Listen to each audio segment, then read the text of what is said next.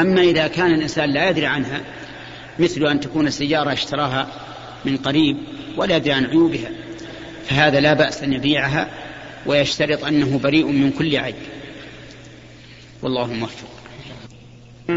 الحمد لله رب العالمين والصلاة والسلام على نبينا محمد وعلى آله وصحبه أجمعين. قال المؤلف رحمه الله تعالى باب المراقبة. قال الله تعالى الذي يراك حين تقوم وتقلبك في الساجدين. وقال تعالى وهو معكم أينما كنتم. وقال تعالى إن الله لا يخفى عليه شيء في الأرض ولا في السماء. وقال تعالى إن ربك لبالمرصاد. وقال تعالى يعلم خائنة الأعين وما تخفي الصدور والآيات في الباب كثيرة معلومة. بسم الله الرحمن الرحيم. لما ذكر المؤلف رحمه الله باب الصدق وذكر الآيات والأحاديث الواردة في ذلك أعقب هذا بباب المراقبة. المراقبة لها وجهان. الوجه الأول أن تراقب الله عز وجل والوجه الثاني أن الله تعالى رقيب عليك كما قال تعالى إن الله كان على كل شيء رقيبا. أما مراقبتك لله فأن تعلم أن الله سبحانه وتعالى يعلم كل ما تقوم به من أقوال وأفعال واعتقادات. كما قال الله تعالى وتوكل على العزيز الرحيم الذي يراك حين تقوم وتقلبك في الساجدين. يراك حين تقوم يعني في الليل حين يقوم الإنسان في مكان خال لا يطلع عليه أحد فالله سبحانه وتعالى يراه. حتى ولو كان في أعظم ظلمة وأحلك ظلمة فإن الله تعالى يراه. وتقلبك في الساجدين يعني وأنت تتقلب في الذين يسجدون لله تعالى في هذه في هذه الساعة. يعني تقلبك فيهم أي معهم. فإن الله سبحانه وتعالى يرى الإنسان حين قيامه وحين سجوده. وذكر القيام والسجود لأن القيام في الصلاة أشرف من السجود بذكره. والسجود أفضل من القيام بهيئته. كيف كان القيام أفضل من السجود بذكره؟ لأن الذكر المشروع في القيام هو قراءة القرآن. والقرآن أفضل الكلام. أما السجود فهو أشرف من القيام بهيئته لأن الإنسان الساجد أقرب ما يكون من ربه عز وجل كما ثبت ذلك عن النبي صلى الله عليه وسلم. أنه قال أقرب ما يكون العبد من ربه وهو ساجد. ولهذا أمرنا أن نكثر من الدعاء في السجود. كذلك من مراقبتك من مراقبتك لله أن تعلم أن الله يسمعك أي بأي قول قلت. أي قول تقوله فإن الله تعالى يسمعك قال الله تعالى أم يحسبون أنا لا نسمع سرهم ونجواهم؟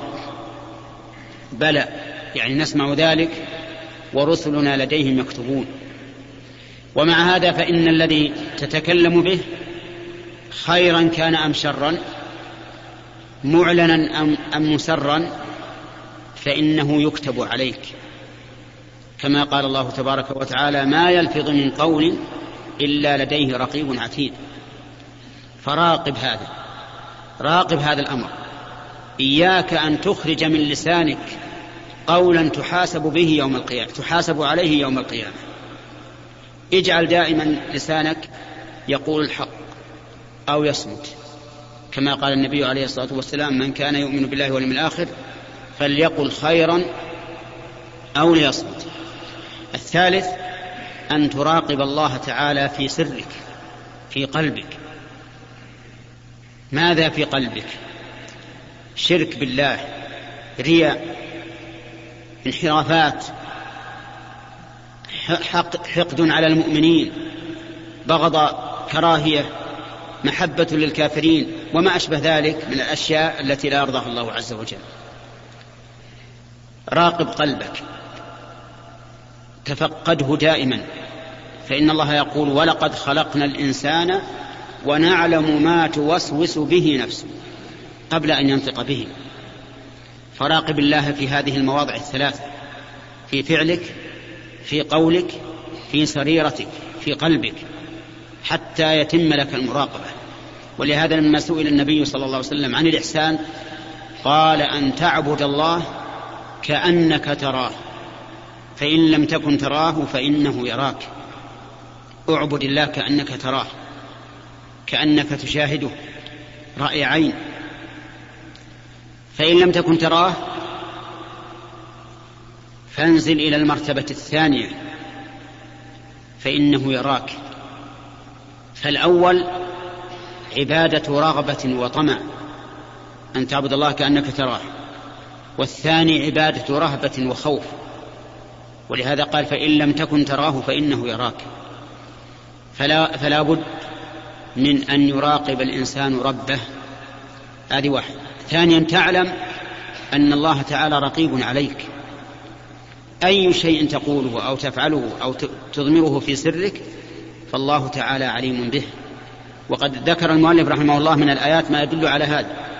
فبدأ بالآية التي ذكرناها وهي قوله تعالى لنبيه محمد صلى الله عليه وسلم وتوكل على العزيز الرحيم الذي يراك حين تقوم وتقلبك في الساجدين. إنه هو السميع العليم. وقال تعالى إن الله لا يخفى عليه شيء في الأرض ولا في السماء. شيء نكرة في سياق النفي. النفي أين هو؟ لا يخفى. نكرة في سياق النفي. فتعم كل شيء. كل شيء لا يخفى على الله. في الأرض ولا في السماء. وقد فصل الله هذا في قوله تبارك وتعالى وعنده مفاتح الغيب لا يعلمها إلا هو ويعلم ما في البر والبحر وما تسقط من ورقة إلا يعلمها ولا حبة في ظلمات الأرض ولا رطب ولا يابس إلا في كتاب مبين. قال العلماء إذا كانت الأوراق الساقطة يعلمها فكيف بالأوراق النامية التي ينبتها ويخلقها فهو بها أعلم عز وجل. أما قوله ولا حبة في ظلمات الأرض حبة نكرة في سياق النفي وما تسقط من ورقة إلا يعلمها ولا حبة هي نكرة في سياق النفي المؤكد بمن؟ إذا يشمل كل حبة صغيرة كانت أو كبيرة. ولنفرض أن حبة صغيرة في ظلمات الأرض. ظلمات الأرض خمسة أنواع. لنفرض أن حبة صغيرة منغمس منغرزة في طين في قاع البحر. الظلمة الأولى الطين المنغمز المنغمرة فيه. الثانية ظلمة الماء في البحر. الثالثة ظلمة الليل. الرابعة ظلمة السحاب المتراكم. الخامسة ظلمة المطر النازل. خمس ظلمات فوق هذه الحبة الصغيرة والله عز وجل يعلمها. ولا حبة في ظلمات الأرض. ولا رطب ولا يابس إلا في كتاب مبين مكتوب. بين ظاهر معلوم عند رب العالمين عز وجل. إذا من كان هذا سعة علمه فعلى المؤمن أن يراقب الله سبحانه وتعالى وأن يخشاه في السر كما يخشاه في العلانية. بل الموفق الذي يجعل خشية الله في السر أعظم وأقوى من خشيته في العلانية. لأن خشية الله في السر أقوى في الإخلاص. ليس عندك أحد. لكن خشية الله في العلانية ربما يقع في قلبك الرياء ومراءة الناس. فأحرص يا أخي المسلم أقوله لنفسي ثم لكم على أن نراقب الله عز وجل. نقوم بطاعته امتثالا لأمره واجتنابا لنهيه. ونسأل الله العون على ذلك. إن لم يعن الله فإننا مخذولون. كما قال تعالى إياك نعبد وإياك نستعين. مع الهداية فإذا وفق العبد للعبادة والاستعانة في إطار الشريعة فهذا هو الذي أنعم الله عليه. إياك نعبد وإياك نستعين اهدنا الصراط المستقيم. لا بد أن تكون العبادة في نفس هذا الصراط المستقيم وإلا كانت ضررا على العبد. فهذه ثلاثة أمور هي منهج الذين أنعم الله عليهم. ولهذا قال اهدنا الصراط المستقيم صراط الذين أنعم الله عليهم صراط الذين أنعمت عليهم غير المغضوب عليهم ولا الضالين. اللهم صل على محمد.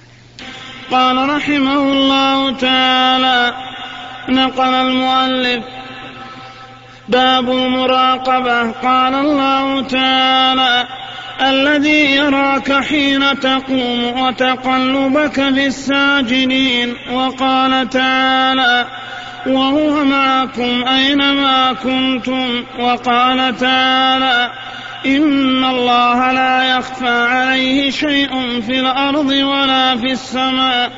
وقال تعالى إن ربك لبالمرصاد. وقال تعالى يعلم خائنة الأعين وما تخفي الصدور. والآيات في الباب كثيرة معلومة.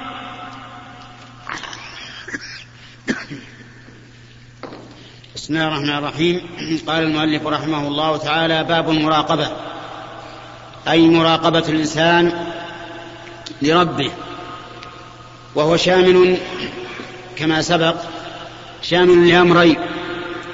أحدهما أن تؤمن بأن الله سبحانه وتعالى رقيب عليك. لا يخفى عليه شيء من أمرك. لا في السراء ولا في الضراء ولا في السر ولا في العلانية. على كل حال الثاني أن تراقب ربك أنت بحيث تقوم بطاعته امتثالا للأوامر واجتنابا للنواهي. وإلى هذين المعنيين يشير قوله صلى الله عليه وسلم حينما سأله جبريل عن الإحسان. قال أن تعبد الله كأنك تراه فإن لم تكن تراه فإنه يراك.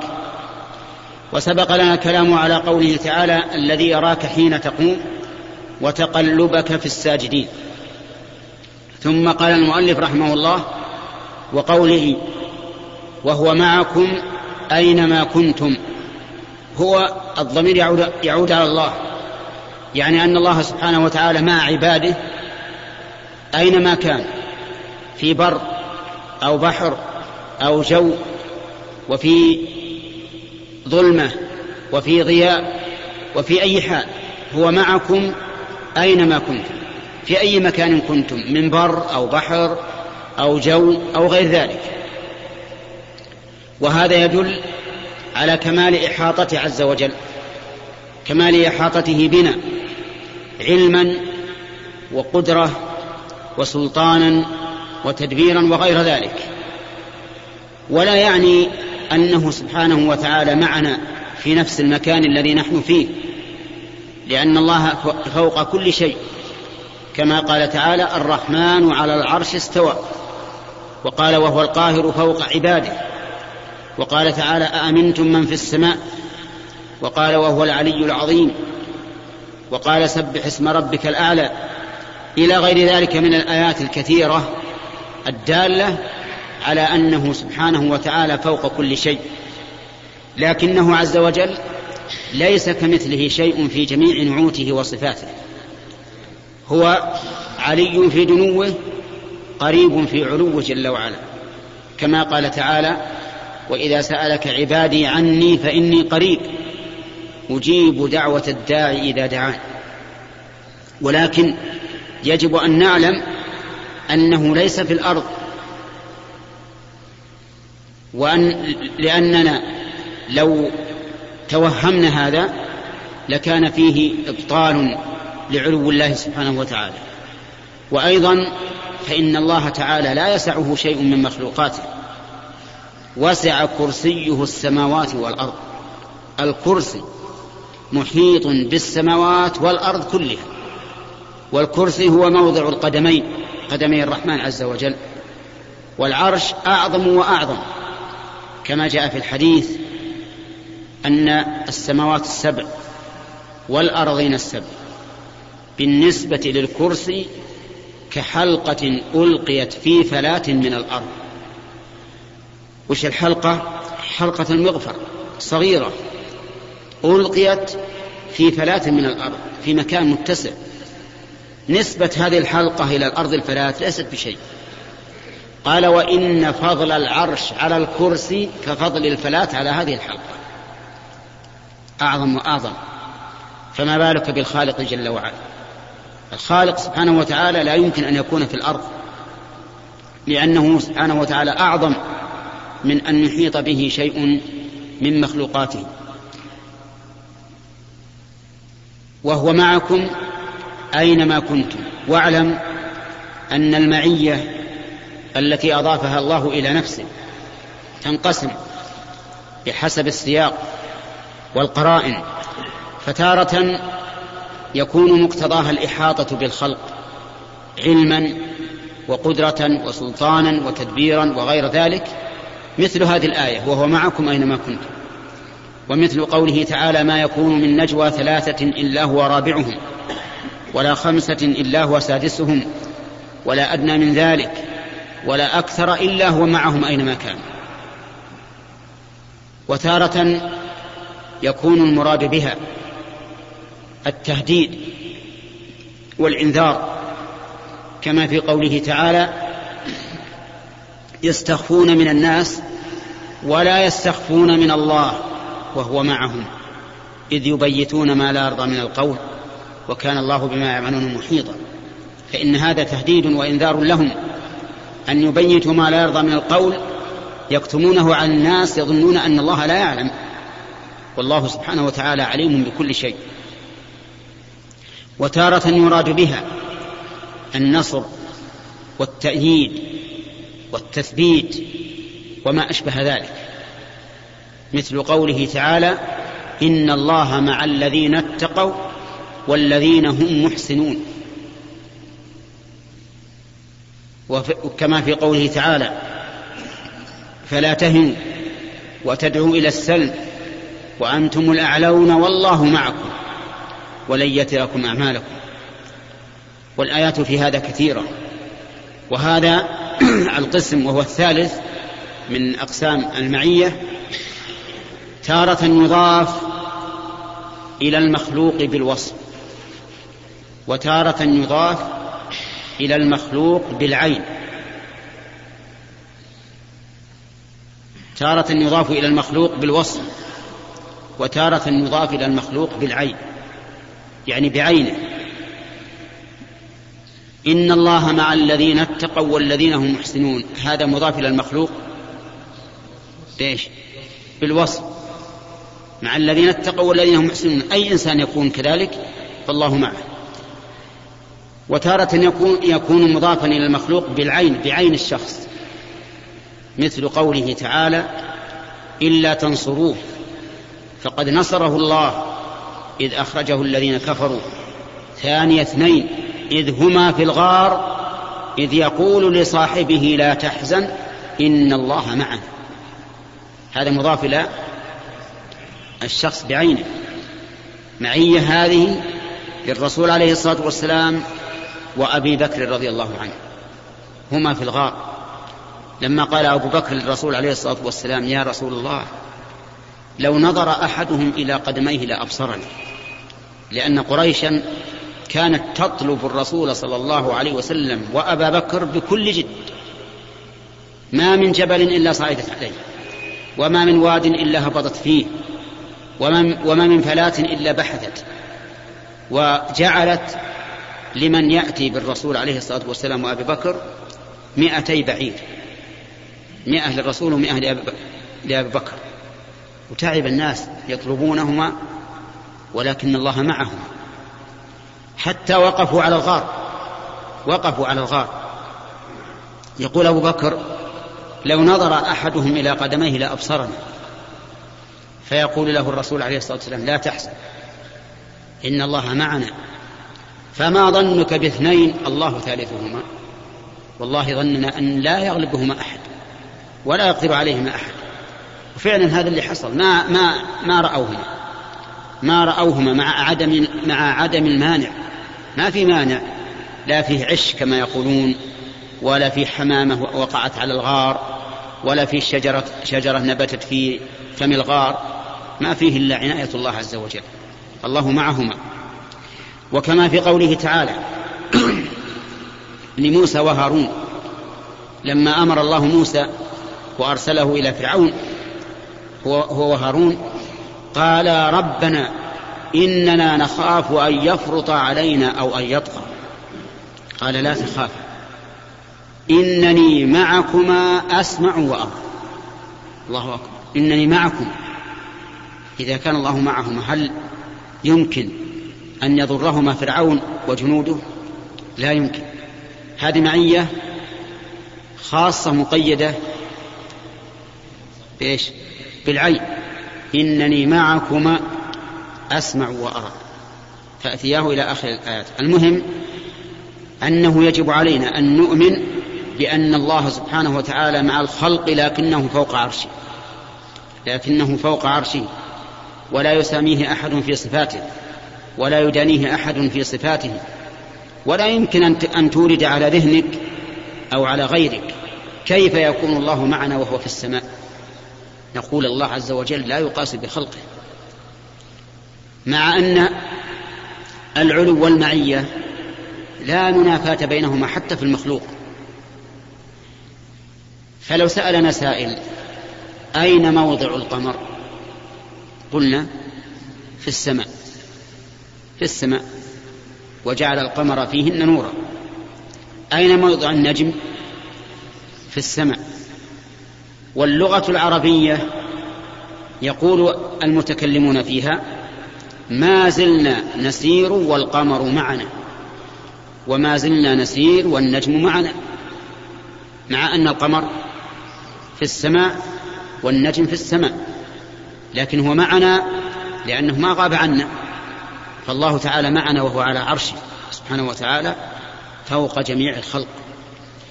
طيب ما الذي تقتضيه هذه الآية بالنسبة للأمر المسلكي المنهجي؟ تقتضي هذه الآية أنك إذا آمنت بأن الله معك فإنك تتقيه وتراقبه لأنه لا يخفى عليه عز وجل حالك مهما كنت.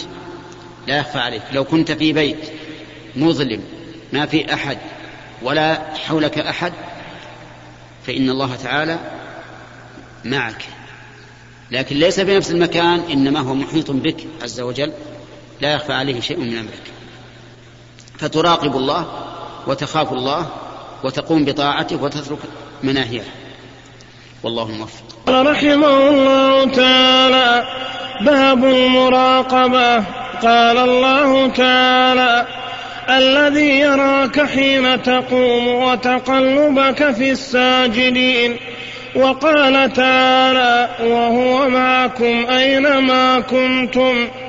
وقال تعالى إن الله لا يخفى عليه شيء في الأرض ولا في السماء. وقال تعالى إن ربك لبالمرصاد. وقال تعالى يعلم خائنة الأعين وما تخفي الصدور والآيات في الباب كثيرة معلومة. وأما الأحاديث فالأول عن عمر بن الخطاب رضي الله عنه قال بينما نحن جلوس عند رسول الله صلى الله عليه وسلم ذات يوم إذ طلع علينا رجل شديد بياض الثياب شديد سواد الشعر. لا يرى عليه آثر السفر ولا يعرفه منا أحد. حتى جلس إلى النبي صلى الله عليه وسلم فأسند ركبتيه إلى ركبتيه ووضع كفيه على فخذيه. وقال يا محمد أخبرني عن الإسلام. فقال رسول الله صلى الله عليه وسلم الإسلام أن تشهد أن لا إله إلا الله وأن محمدا رسول الله وتقيم الصلاة وتؤتي الزكاة وتصوم رمضان وتحج البيت إن استطعت إليه سبيلا.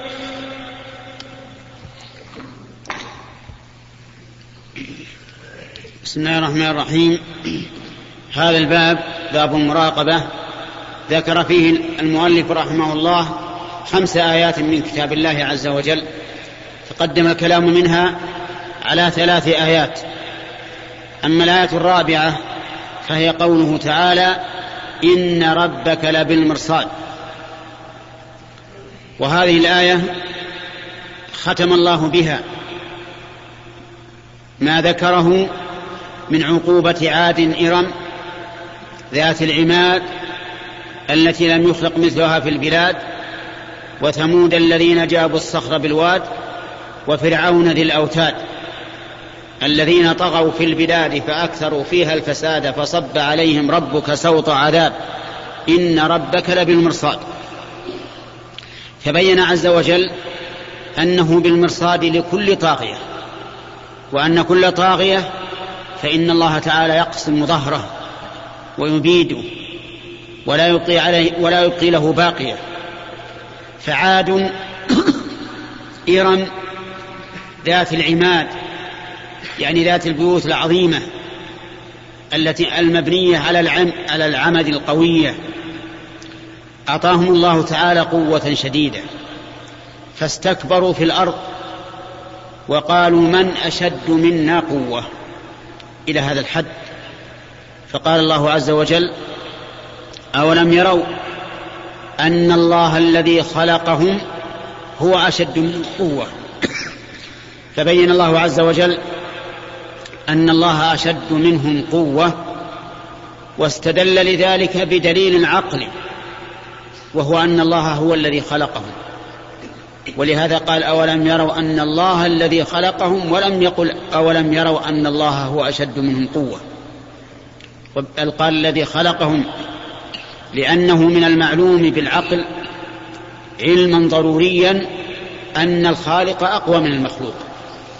فالذي خلقهم هو أشد منهم قوة وكانوا بآياتنا يجحدون. فأصابهم الله سبحانه وتعالى بالقحط بالقحط الشديد وأمسكت السماء ماءها.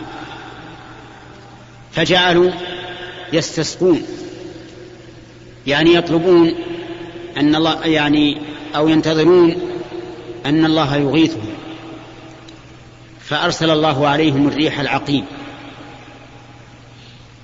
في صباح يوم من الأيام أقبلت الريح ريح ريح عظيمة. تحمل من الرمال والأتربة ما صار كأنه سحاب مركوم فلما رأوه عارضا مستقبل أوديتهم قالوا هذا عارض ممطرنا. حكمة من الله عز وجل. لم تأتهم الريح هكذا إنما جاءتهم وهم يؤملون أنها غيث ليكون وقع وقعها أشد. شيء أقبل يرجون أن يكون سحابا يسقيهم وإذا به ريح تدمرهم فكون العذاب يأتي في حال يتأمل فيها الإنسان كشف الضرر يكون أعظم وأعظم.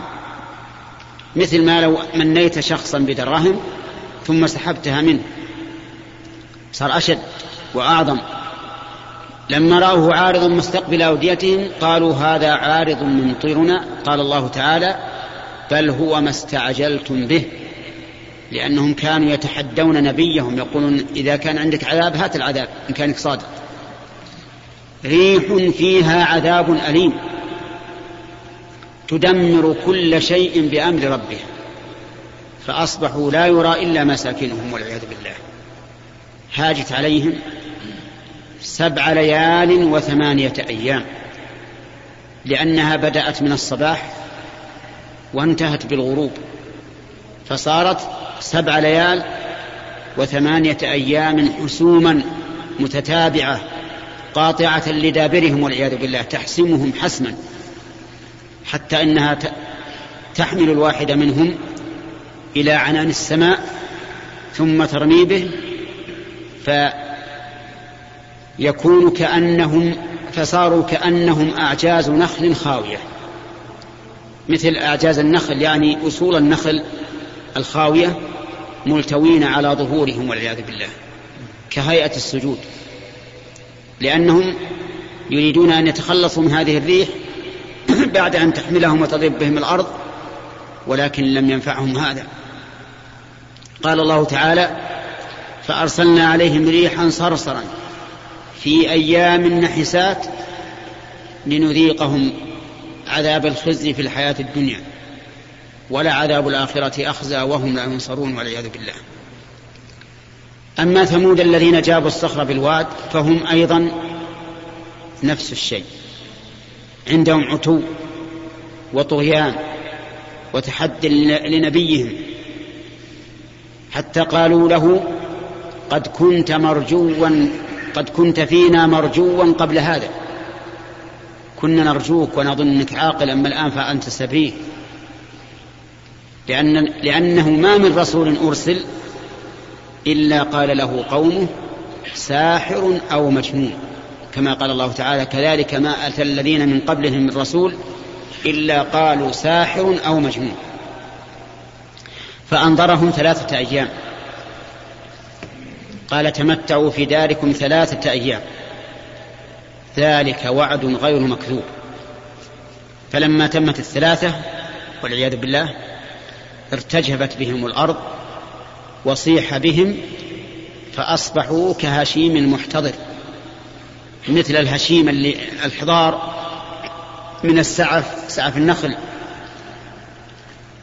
إذا طالت عليه مدة صار هشيما محترقا. من الشمس والهواء صاروا كهشيم المحتضر وماتوا عن آخرهم. أما فرعون وما أدراك ما فرعون فهو ذلك الرجل الجبار المتكبر الذي طغى وأنكر الله عز وجل. وقال لموسى ما رب العالمين. وقال لقومه ما لكم من إله غيري؟ نعوذ بالله. وقال لهامان وزيره ابن لي صرحا يعني بناء عاليا لعلي أبلغ الأسباب أسباب السماوات فأطلع إلى إله موسى. يقول تهكما والعياذ بالله وإني لأظنه كاذبا. وكذب في قوله وإني لأظنه كاذبا لأنه يعلم أنه صادق. كما قال الله تعالى في مناظرته مع موسى قال له موسى لقد علمت لقد علمت هذه لإيش؟ للخطاب مفتوحة. لقد علمت يعني يا فرعون ما أنزل هؤلاء إلا رب السماوات والأرض بصائر وإني لأظنك يا فرعون مثبورا. ما أنكر ما قال ما علمت. سكت. في مقام التحدي والسكوت في مقام التحدي والمناظرة يدل على الانقطاع وعدم الجواب. وقال الله تعالى عنه وعن قومه وجحدوا بها واستيقنتها أنفسهم ظلما وعلوا. فهم والعياذ بالله فرعون وجنوده يعلمون أن موسى صادق لكنهم مستكبرون جاحدون. ماذا حصل؟ حصل له والعياذ بالله هزائم هزائم أعظمها الهزيمة التي حصلت للسحرة. جمع جميع السحرة في بلاده باتفاق مع موسى عليه الصلاة والسلام. وموسى هو الذي عين الموعد. شوف موسى أمام فرعون هو الذي عين الموعد. مع أن موسى أمام فرعون يعتبر ضعيفا لولا أن الله نصره وأيده. قال له موسى موعدكم يوم الزينة وأن يحشر الناس ضحى. يوم الزينة يعني يوم العيد لأن الناس يتزينون فيه يلبسون الزينة. وأن يحشر الناس يجمعون ضحى. ما هو في ليل في خفاء ضحى. جمع فرعون جميع من عنده من السحرة من عظماء السحرة وكبارهم. واجتمعوا بموسى عليه الصلاة والسلام وألقوا حبالهم وعصيهم. حبال معروفة والعصي معروفة. ألقوها في الأرض فصارت الأرض كلها ثعابين. حيات تمشي. أرهبت الناس كلهم. حتى موسى أوجس في نفسه خيف. فأيده الله وقال لا تخف إنك أنت الأعلى وألق ما في يمينك. ألقى ما في يمينه عصا. واحد عصا واحد فقط. فإذا هي تلقف ما يأفكون. كل الحبال والعصي أكلتها هذه العصا. سبحان الله العظيم. وأن تعجب أين ذهبت؟ العصا ما هي كبيرة حتى تأكل كل هذه الدنيا. لكن الله عز وجل على كل شيء قدير. التهمت الحبال والعصي وكان السحرة أعلم الناس بالسحر بلا شك. عرفوا أن الذي حصل لموسى أو حصل من عصا موسى ليس بسحر وأنه آية من آيات الله عز وجل. فوقع فألقي السحرة ساجدين. وانظر إلى كلمة ألقي كأن هذا السجود صار اندفاعا بلا شعور. ما قال سجدوا؟ ألقوا ساجدين. كأنه من شدة ما رأوا اندفعوا بدون شعور ولا اختيار حتى سجدوا. مؤمنين بالله ورسوله. قالوا آمنا برب العالمين رب موسى وهارون. توعدهم فرعون واتهمهم وهو الذي جاء بهم. قال إنه لكبيركم الذي علمكم السحر. سبحان الله. علمهم السحر وأنت اللي جايبهم. لكن المكابرة والعياذ بالله ما تجعل المرء يتكلم بلا عقل. قال فلا أقطعن أيديكم وأرجلكم من خلاف. أقطع اليد اليمنى والرجل اليسرى. ولا أصلبنكم في جذوع النخل ولتعلمن أينا أشد عذابا وأبقى. ما الذي قالوا له؟ قالوا لن نؤثرك على ما جاءنا من البينات. ما يمكن قدمك على ما رأينا من البينات. أنت كذاب لست برب. الرب رب موسى وهارون. لن نؤثرك على ما جاءنا من البينات والذي فطرنا. فاقض ما أنت قاض. فالإيمان إذا دخل القلوب. رخصت عليهم الدنيا كلها. اقضي ما أنت قاض سو الذي تريد. إنما تقضي هذه الحياة الدنيا. إذا قضيت علينا نفارق الدنيا. إنا آمنا بربنا ليغفر لنا خطايانا وما أكرهتنا عليه من السحر لأنهم مكرههم يجون يقابلون موسى. والله خير وأبقى. اللهم اللهم اجعلنا من المؤمنين الموقنين. الإيمان إذا دخل القلب واليقين إذا دخل القلب لا يفتته شيء وإلا فهم جنود فرعون. كانوا في أول النهار سحرة كفرة وفي آخر النهار مؤمنين بررة يتحدون فرعون يتحدونه لما دخل في قلبهم من الإيمان. هذه هزيمة نكراء على فرعون لكن مع ذلك ما زال في طغيانه. في النهاية جمع الناس على أنه سيقضي على موسى. فخرج موسى مع في قومه هربا منه متجها بأمر الله إلى البحر الأحمر يسمى بحر القلزم متجها إليه مشرقا. تكون مصر إيش؟ خلفه غربا. اتجه لما وصل إلى البحر وإذا فرعون بجنوده العظيمة وجحافله القوية خلفهم والبحر أمامهم. قال أصحاب موسى إنا لمدركون. البحر أمامنا وفرعون وجنوده خلفنا. أين نفر؟ قال كلا سبحان الله كلا لن تدرك. إن معي ربي سيهدين. اللهم صل وسلم عليه. هكذا يقين الرسل عليهم الصلاة والسلام في المقامات الحرجة الصعبة تجد عندهم من اليقين ما يجعل الأمر العسير بل الذي يظن أنه متعذر أمرا يسيرا سهلا. إن معي ربي سيهدين. فلما فوض الأمر إلى الله سبحانه وتعالى أوحى الله إليه أن اضرب بعصاك البحر البحر الأحمر. فضرب البحر بعصاه ضربة واحدة فانفلق البحر. اثني عشر طريقا لأن بني إسرائيل كانوا اثني عشر قبيلة. اثني عشر سبطا السبط بمعنى القبيلة عند العرب. لا إله إلا الله. هذا البحر صار طرقا اثني عشر طريقا. وكم بقي من مدة من أجل أن ييبس؟ بلحظة. يبس بلحظة. فاضرب لهم طريقا في البحر يبسا. لا تخاف دركا ولا تخشى. فعبر موسى بقومه في أمن وأمان الجبال بينهم بين هذه الطرق الماء بين هذه الطرق مثل الجبال.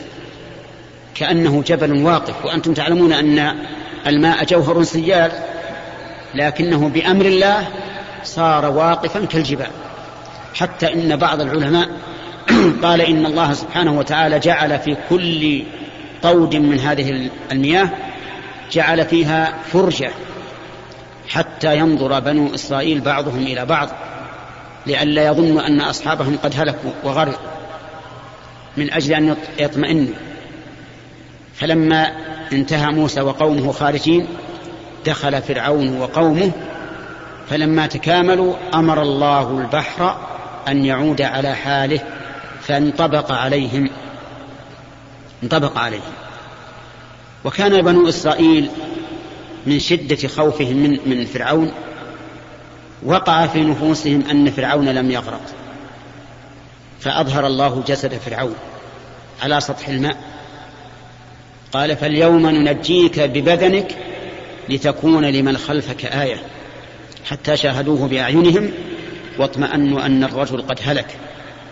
فتأمل يا أخي هؤلاء الأمم الثلاث الذين هم في غاية الطغيان كيف أخذهم الله عز وجل وكان لهم بالمرصاد وكيف أهلكوا بمثل ما يفتخرون به فعاد قالوا من أشد منا قوة أهلكوا بماذا؟ بالريح لطيفة سهلة قوم صالح أهلكوا بالرجفة والصيحة فرعون أهلك بالماء بالغرق وكان يفتخر بالماء يقول لقومه أليس لي ملك مصر؟ وهذه الأنهار تجري من تحتي أفلا تبصرون؟ أم أنا خير من هذا الذي هو مهين؟ يعني موسى. ولا يكاد يبين فلولا ألقي عليه أسورة من ذهب أو جاء معه الملائكة المقترين فأرقه الله تعالى بالماء. فهذه جمل آه، جملة ما تشير إليه هذه الآية الكريمة إن ربك لبالمرصاد. واسمحوا لنا أن أطلنا عليكم لأن المقام يقتضي ذلك. والله أعلم. أخي الكريم تود مؤسسة الاستقامة الإسلامية.